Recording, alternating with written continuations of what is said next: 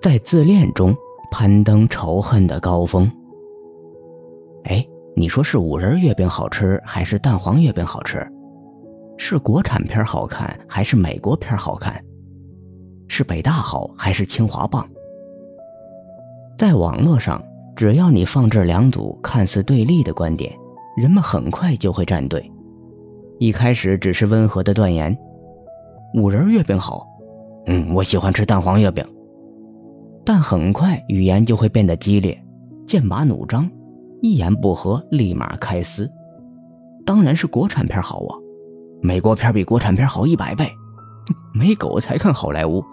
土鳖才看国产片北大好，清华棒，北大月亮都比清华圆，呸，清华学渣都比北大学霸强。如果有人超然一点很可能会受到两派共同的指责。没在清北读过书，别说话，没人把你当哑巴，滚。人的本性喜好拉帮结派，甚至不惜互拉仇恨，其中的根源在于人的自恋。当生命中缺乏一个终极的敬仰对象，人就不可避免的会把自己置于生命中最重要的地位，形成无法抑制的自恋。自恋让人总是自觉优越，或是出生优越、种族的优越，或是智力的优越、知识的优越，或是财富的优越、阶层的优越，或是地域的优越、口音的优越，甚至是道德的优越、宗教的优越。正是这种自我的优越感，使得人类冲突不断。无论是儒家的华夷之辩，清政府的非我族类，其心必异，本质上都是人类自恋的产物。自恋让人很容易发现并放大他人的问题，却很少会反思自己也犯着同样的问题。为什么你看见兄弟眼中有刺，却不想自己眼中有梁木呢？我们很容易记起近代史的屈辱与伤害，但很少愿意思考我们曾经对外族甚至是同胞犯下的罪过。自恋让人执着于对他人的利用，所有的人际交往都只是在满足自我的需要。如果他人不再有利用价值，人的爱就会消失殆尽。因此，我们很容易记住对他人的恩惠。却很容易忘记他人对自己的恩情。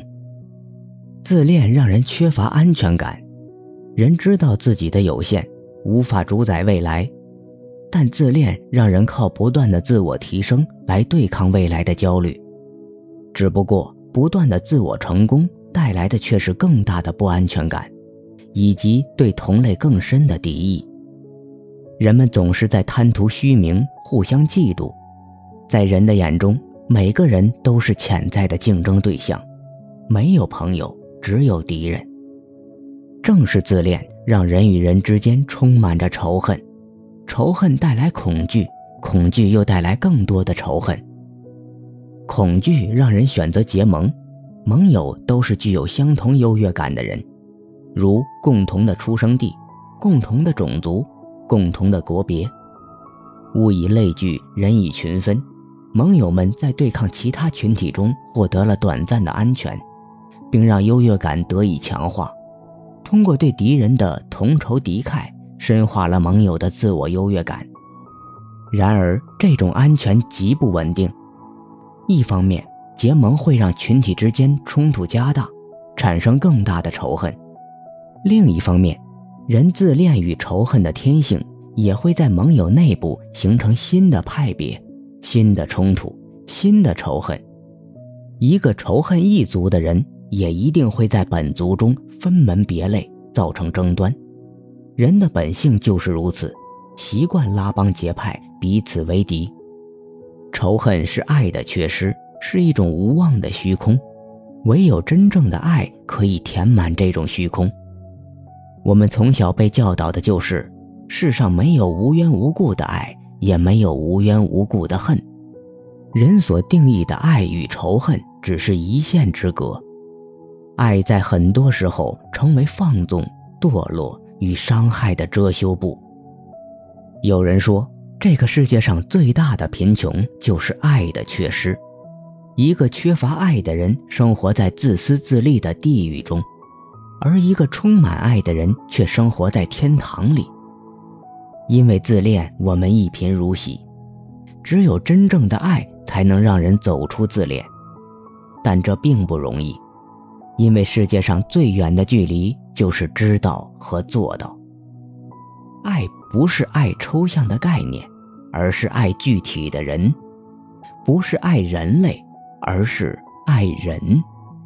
有许多伟大的知识分子都非常爱人类，但他们却很难爱真正具体的人。有个叫卢梭的人，曾经写过《论人类不平等的起源》。据说他一想到人类的苦难就会伤心落泪，但他却把自己的五个孩子送往了孤儿院。他太忙了，忙着爱人类，却没有时间去爱具体的人。爱人类却不爱具体的人，是很多文人的通病。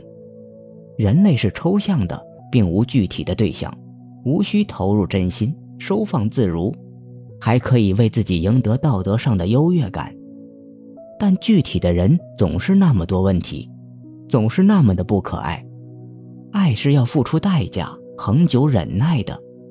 真正的爱永远是对具体个人的爱。有趣的是，在生活中的很多环节，我们好像都会碰到一些对头。在学校中，总有人和你不对付；在单位里，也有人老是和你唱对台戏，这往往让我们非常生气。但在某种意义上，这正是环境在训练我们的爱心，因为真正的爱往往都是对不可爱之人的爱。可爱之人，人皆爱之，这种爱不过是自恋的一种表现形式。你欣赏他人的可爱之处，你不过是把对自己的爱投放在他人的身上。然而，只有当你在不可爱之人中看到值得爱的地方。你才能慢慢的走出自恋。有时看到别人对我的批评，尤其是无理的指责，我也非常生气。但这个时候，总有声音在提醒我：批评可以戳破人自恋的幻象，给人虚荣的气球放放气，让人不至于飘到无边的高处。在坚实的地面上，人才能有真实的生活。走出自恋。走出仇恨，成为一个真正富裕的人。谁伴谁漫漫长夜灯光影里，丝丝低语到天明，齐共度梦想于深宵，爱意透露两心知。任何事随时随地陪着你，经历年岁月。尽流露内心的爱意，这份缘未完。可知道从前情迷恋身边的爱，今天一切变安宁。如站立雾中分不清，归战去后已清醒。可在否同行同步同渡过他日遥远路？让承诺实践这契约，今夜。